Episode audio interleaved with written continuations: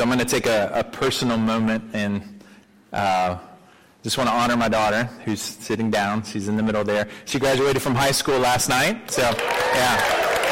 And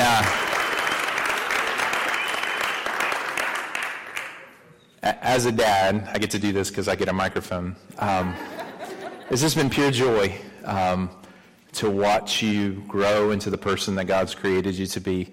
Um, there's been some wonderful, beautiful highs and some real low lows, but above all, I, the reason I'm doing this publicly is because um, parenting is absolutely by the grace of God. It is um, His faithfulness from beginning to end. And um, yeah, God has a wonderful and beautiful future for my daughter. So super excited. I got my parents here that we're celebrating. So just thank you. We want to mark that for you. Um, but just to realize that um, I think our kids flourish most of the time despite us. Um, uh, now having one out of high school, I really thought I would be a better parent than I was.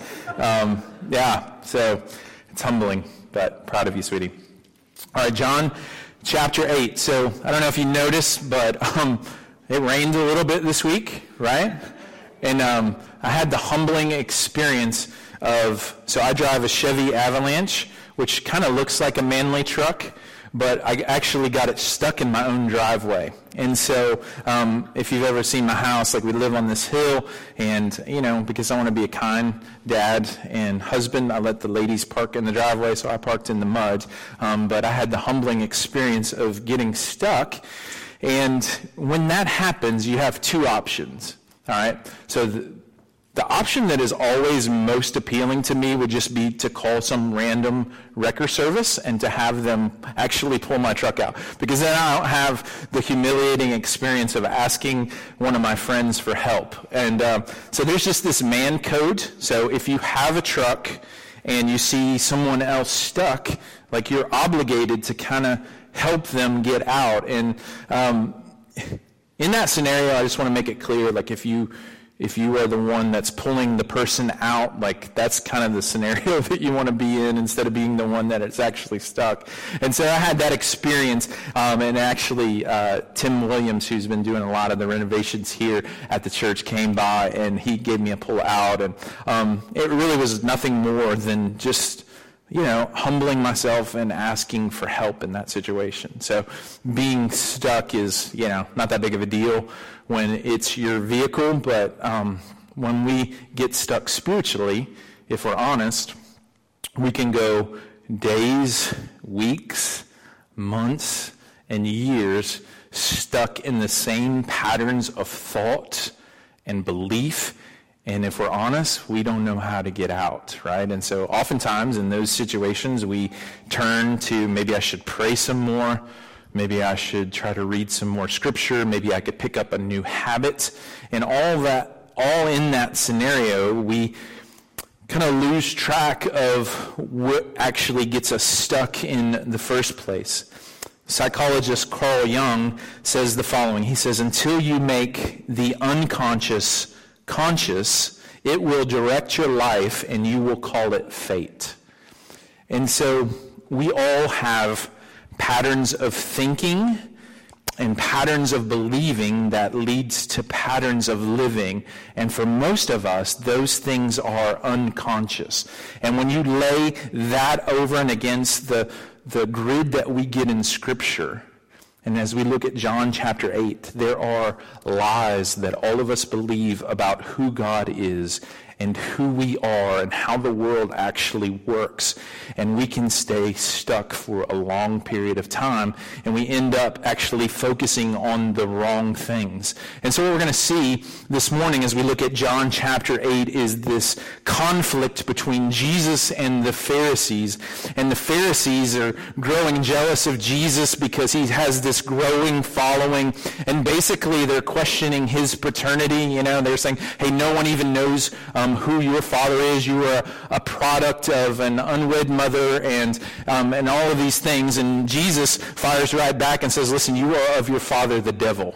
You know, so I mean, this is like a, a pretty intense exchange. But as we look at this exchange, what you're going to understand is the, the power that comes through deception. And that's the main way that Satan works in our lives is to deceive us. But most of the time we don't even know that we're being deceived. And we're going to see the freedom that actually comes from truth. And so we're going to see that as we look at John chapter 8. We're going to read verses 31 to 47. So Jesus said to the Jews, who had believed him.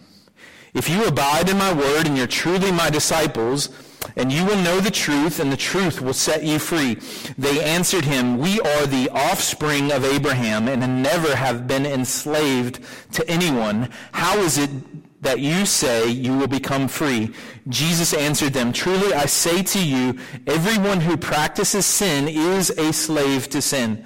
The slave does not remain in the house forever, but the son remains forever. So if the son sets you free, you will be free indeed. I know that you are the off, I know you are offspring of Abraham, yet you seek to kill me because my word finds no place in you. That's an important phrase the, his, his words find no place in them. I speak of what I have seen with my father, and you do what you have heard from your father. They answered him, Abraham is our father. And here's Jesus.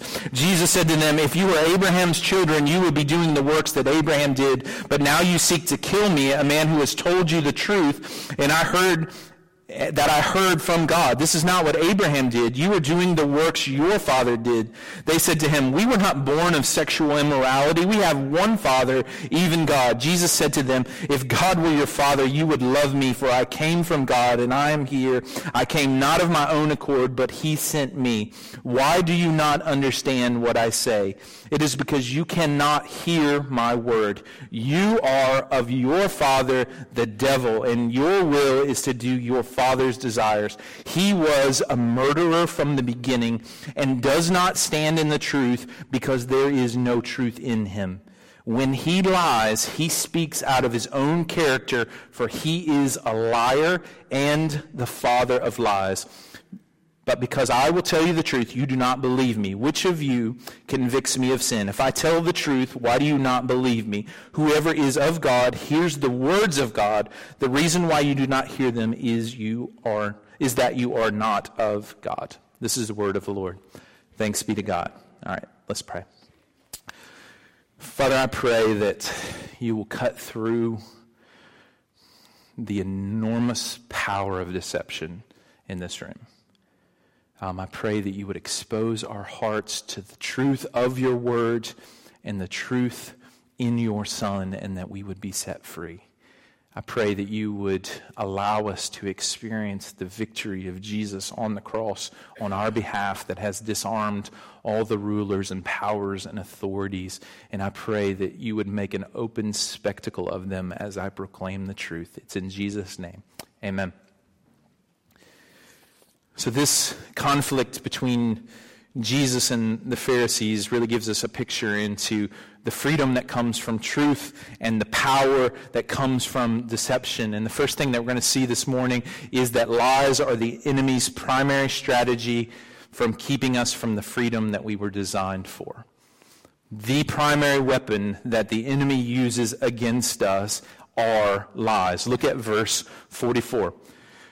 You are of your father the devil, and your will is to do your father's desires. He was a murderer from the beginning and does not stand in the truth, because there is no truth in him. When he lies, he speaks out of his own character, for he is a liar and the father of lies.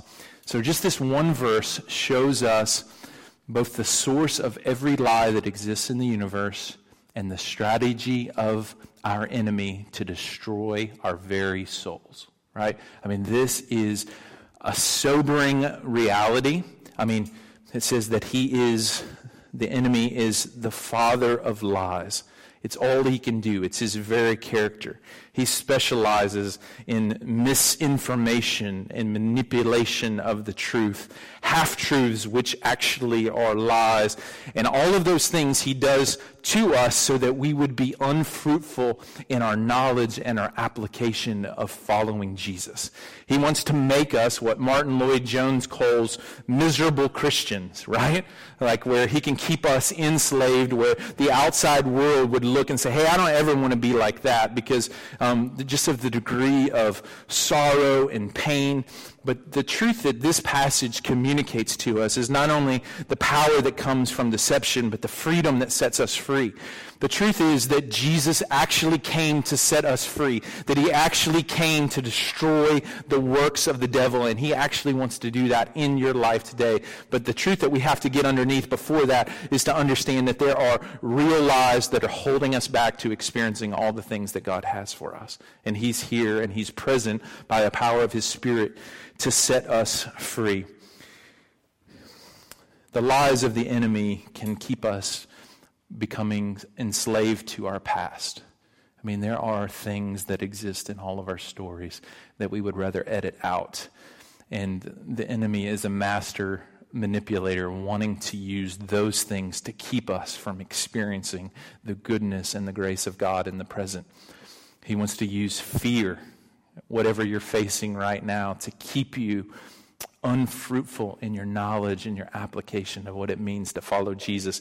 And what he wants most of all for us is to be unhopeful towards the future because if we do that, we're going to just withdraw and we don't have anything to offer the world. And so this freedom is here to set us free. And I just had this picture from John chapter 11. It's just a few chapters over and it's Lazarus. He's in the tomb for four days. Jesus comes and Mary and Martha are weeping, and Jesus comes and he cries and he calls Lazarus forth from the tomb. And when he comes out, he's still in his grave clothes. And he says, Go ahead and take off his grave clothes so that he can walk and be free. And I think that's a real spiritual picture of where some people are this morning. Like you may have experienced resurrection life, but you are absolutely still bound by the grave clothes of death. And I think he wants to set us free through this series. It's interesting, the devil is called a murderer from the beginning. And the way that he murders, the way that he destroys, is through lies, right? He hates God and everything that God loves, and that includes people that are made in his image. So, from the Garden of Eden, he has been a murderer, and his goal is to destroy our very lives. And so, lies are very serious. But what we have to understand is we are absolutely just as vulnerable as our first parents to believing lies. From that very first time that he uttered the words, Did God really say? Right? That same lie is at the source of so many of our dysfunctions and our pain. Now, there's a way I think you can have an over fascination with the enemy. I mean, you can see him behind not getting a, a parking spot at the mall. You know, I don't, I don't, I don't think he's overly concerned about if you get in J.C. Penney's or not. Um, but I don't really. I mean, to be honest, I, I think in years past I saw a lot of that. But more than that, there is an underestimation of the battle that we face, right? The, the reality is the, the quickest way to lose a battle is to realize, to not realize that you're in one, right? And so this is a real constant source to keep us bound in the things um, that really, he wants to keep us from being free as God has intended us. I read this wonderful book that really that was the inspiration for the series called "The Truth About Lies and Lies About the Truth" from a man named David Takle, and he says this. He says, "Unless we see the prevalence of deception in our everyday life, we will not focus our efforts on the right battles." Satan has relatively little power in this world apart from the lies that he can tell and the power that is released when we believe them. So, when you believe a lie, there is actual power over you that is released, right? And the more that we fall for the same lie, we become slaves, right? It's not just that we sin, it's that we believe lies about what's true about God, what's true about ourselves, and what's how the world actually works. And he twists and distorts those things. And those are the things that actually lead us to unrighteousness. And I think it's instructive for us. The people that are the most easily deceived, who is it in this passage? It's the Pharisees, right? It's the Bible expert. So what we have to understand is that knowing the scriptures up here is no insulation from falling for the lies of the enemy. I mean, these people absolutely had the Bible memorized from Genesis to the end of the Old Testament. They knew it frontwards and backwards, and they missed the entire point, right? So what we want to move from is having an informative view of scripture to a transformative view of scripture where we partner with God and allow Him to perform His word in us, right? Memorizing the Bible on its own will never save us, but allowing His Holy Spirit to come and to make those words the words that we live and feast on will set us free. So sometimes the easiest people to deceive are the people that know the Bible the best. I'm not saying that not, knowing the Bible is important. You must know what truth is, but truth is more than just knowing that John Adams is the second president of the United States. I mean, it's knowing that God loves you in the midst of real difficulties. So, and the truth is, Satan will often use the scriptures against us. I mean, you can even see the, that in the life of Jesus, Luke chapter 4, right? I mean, he, he takes scripture and he misapplies it and wants to tempt Jesus to find another way other than the cross. So, I mean, maybe you've had an experience like this. I mean, Sunday morning, leaving the house, you're looking for your Bible. You find that it's exactly where you left it the last week, and you realize, man, I, I haven't touched that thing since last week, and here I am, supposed to be going into the household of God. And He reminds you, oh, that's supposed to be a treasure to you. Some treasure it is, right? Why are you going to try to be with all of these other people? You're a hypocrite. You might as well just stay at home right? And that's taking a true thing, which is Scripture is a treasure, and it's an invitation to come and to feast and to marvel. But what he does is turn that into a way of condemning us instead of keeping us from the meal that God has actually invited us to experience. So he uses Scripture against us.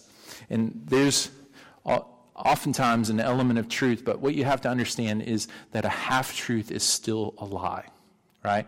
And Dallas Willard says that unbelief is belief in a lie, right? It's not just this vacuous experience where we're struggling to believe. If you're saying, I'm having a hard time trusting God, the flip side of that is you are buying into a lie. And we have to understand that that is the very nature of the Christian faith, is to reject lies and to embrace the truth.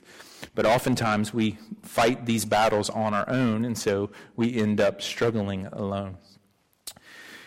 There's a real difference between what we believe and what we say we believe, right? It's very easy to say, and it rolls off the tongue, that God is good. That God is good all the time. But each of us have faced situations this week that would make us question the goodness of God. There's not a person in this room that has not been tempted to think, if God is really good, then why is, and you can fill in the blank, right? All of us have a blank. And the reason that that experience is universal is because the presence and the power of deception is universal, right? I mean, there is a real enemy that's always going to question the character and the nature of God.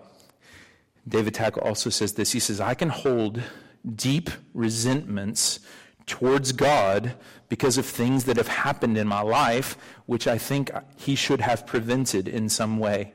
Yet when I asked, I might tell myself and others I believe God is always good because that's what I'm supposed to believe, and even more in the Bible Belt. I might even be able to quote verses that support that, right? So, what you really believe is not what you espouse with your mouth, right? Even the demons would get an A in systematic theology, right? What you believe is what you live out.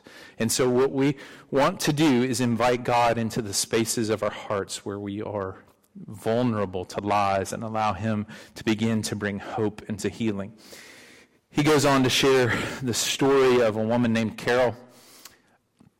Carol's story is all of our stories. Um, Carol is a woman that has undergone difficulties. She's very articulate about the things of God. She has Bible verses memorized. She probably has uh, a couple of Christian T-shirts to just for exclamation point. And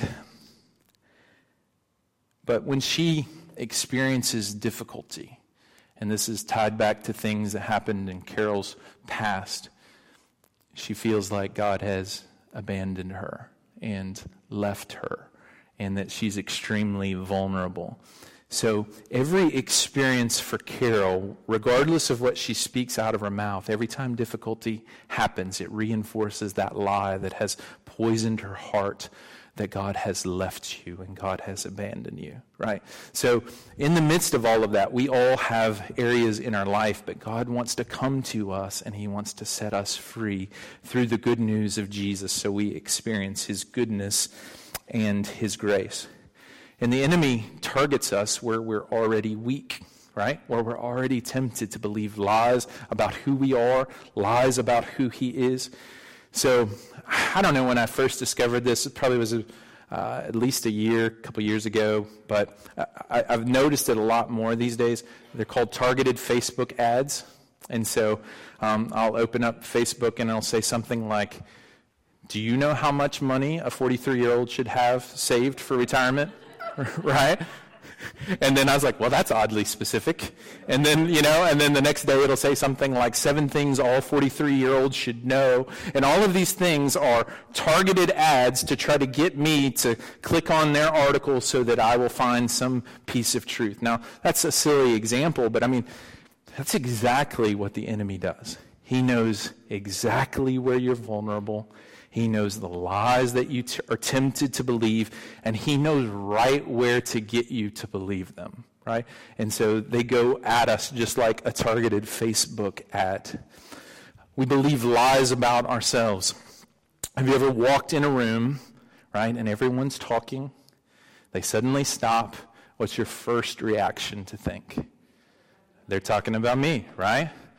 Why is that universal? Because it is a lie of the enemy. It's natural for everyone to stop when someone turns in the, you know, in the room. But we, because we're vulnerable, right? It depends on where we are. We either think, man, we're too much for people or we're not enough for people. And they're just real lies that all of us battle. And you just have to understand the person sitting next to you, the per- person preaching to you has a battle to fight. But we have to realize that we're all in this together. And so, here's a grid to kind of help us begin to understand where our beliefs come from it's our experience plus the interpretation that we make of that experience, and that's the most important thing, ends up being our internalized belief. This is what you actually believe, and this works for everything.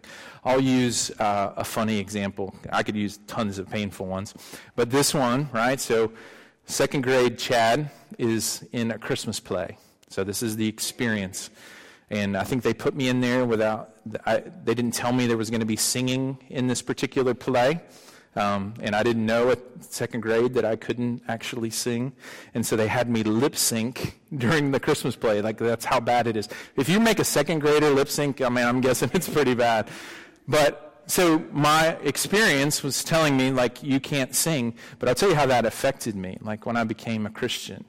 And I had all this joy in my heart, and I wanted to sing and I wanted to respond. But there's this voice in the back of my head hey, you can't sing. Don't let anybody hear you sing, right? And now I just don't care anymore, and everyone can hear me sing. But I mean, there's just this real but you, you attach meanings, and, and a lot of times, and we're going to work through this in coming weeks, a lot of these things come to you in childhood, and you have these views of yourself and your views of God, and you are least capable of making those interpretations as a kid. And it's regardless of what the Bible actually says, those are the things that we end up believing about ourselves.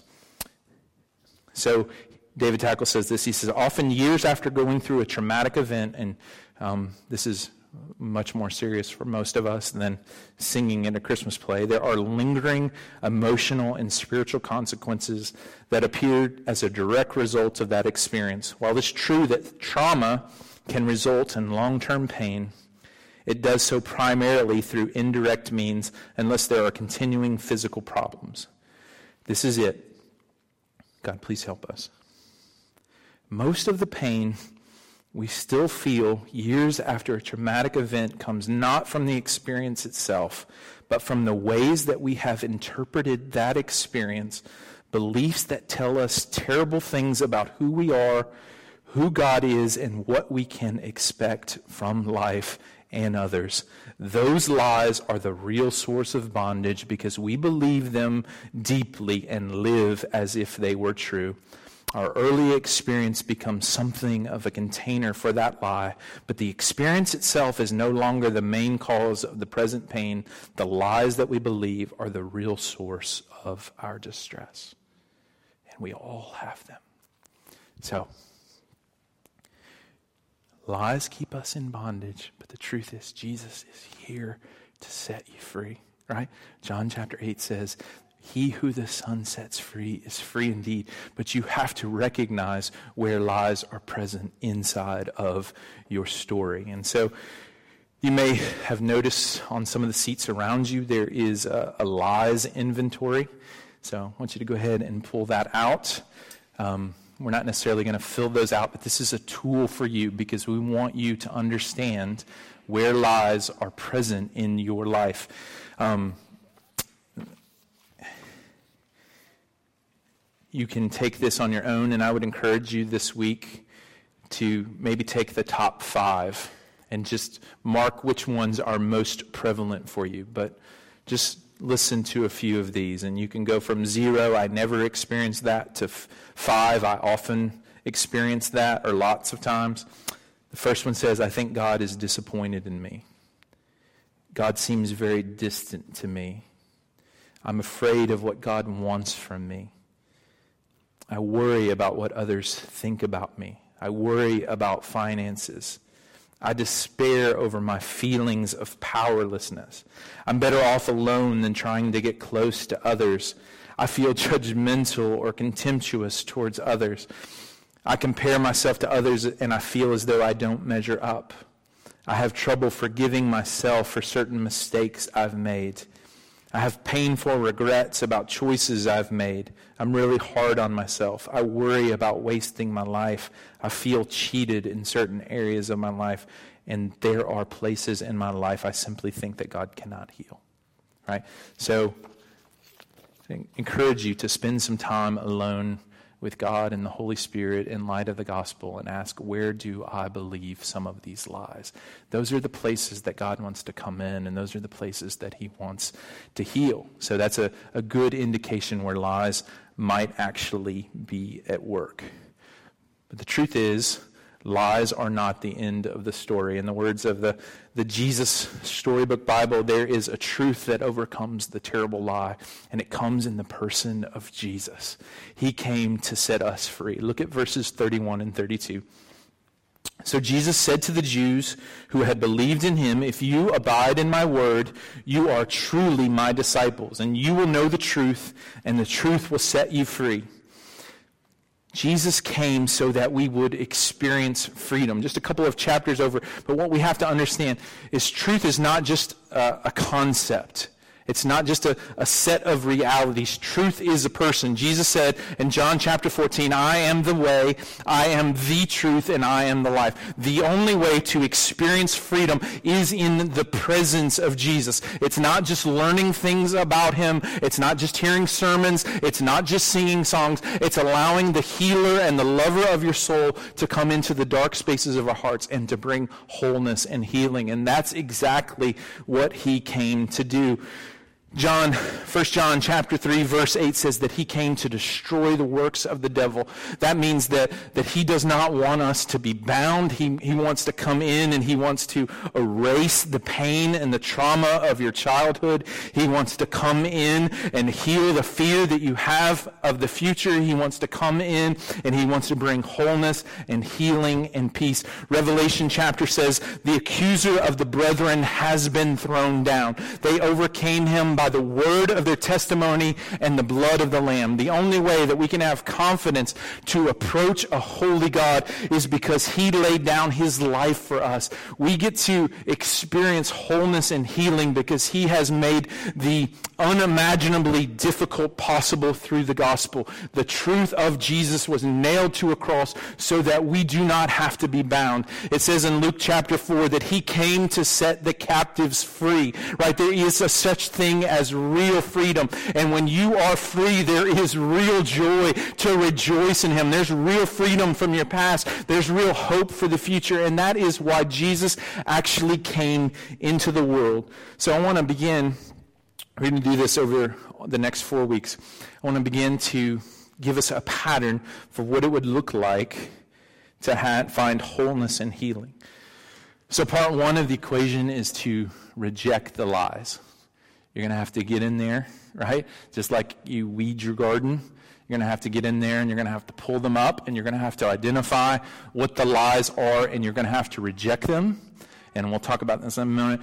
But it's not going to be a one time rejecting, right? I mean, there can be some real powerful moments, and I pray that you have one here today, but it's going to be a consistent over and over rejecting of things that are lies. You may not be able to identify the lies on your own right? That's why we are here and we are in community.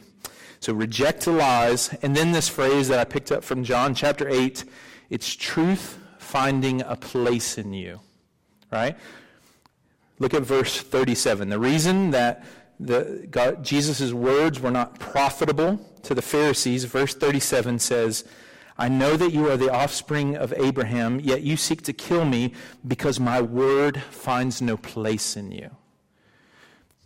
Listen, this doesn't have to be a lengthy process, but it's probably going to take more than five minutes. All right? I'm not one to advocate for a certain amount of time, but I mean, there are lies that many of us have believed for decades right? And it's going to take time to get in there and say, I forsake this lie, and I want your word to find a place or a home or a dwelling in me. And I want it to touch every part of me. So we reject the lies, we allow truth to find a place, and that equals wholeness and healing in the presence of Jesus. Dallas Willard says, Belief is the degree to which one is ready to act if something were true right? So unbelief is belief in a lie. Belief is the degree to which one is ready to act if, as if something were true. So we have to call lies lies. We have to let truth find a home and Jesus come into the spaces that are dark. I'm going to close with what this has looked like from a very dark season for my own soul. So, I guess Jen and I were married about five years, and had an opportunity. I was going to a church, and they wanted to send me to a seminary type program, and immediately doubt, despair, depression. I had constant headaches. And I mean, I was absolutely disoriented. And this thing that I thought that I wanted to do became like just these doubts began to assail me. What if, what if you're not really called? What if God doesn't show up? What it, how are you going to take care of all those things? Because at that time, like, I mean, I was real familiar with passages like it's a fearful thing to fall into the hands of a living God. You know, those were some of my favorite verses I had underlined. Yeah, don't recommend that. Um, anyway, it's true, but but that's those are the things that are in my mind in darkness.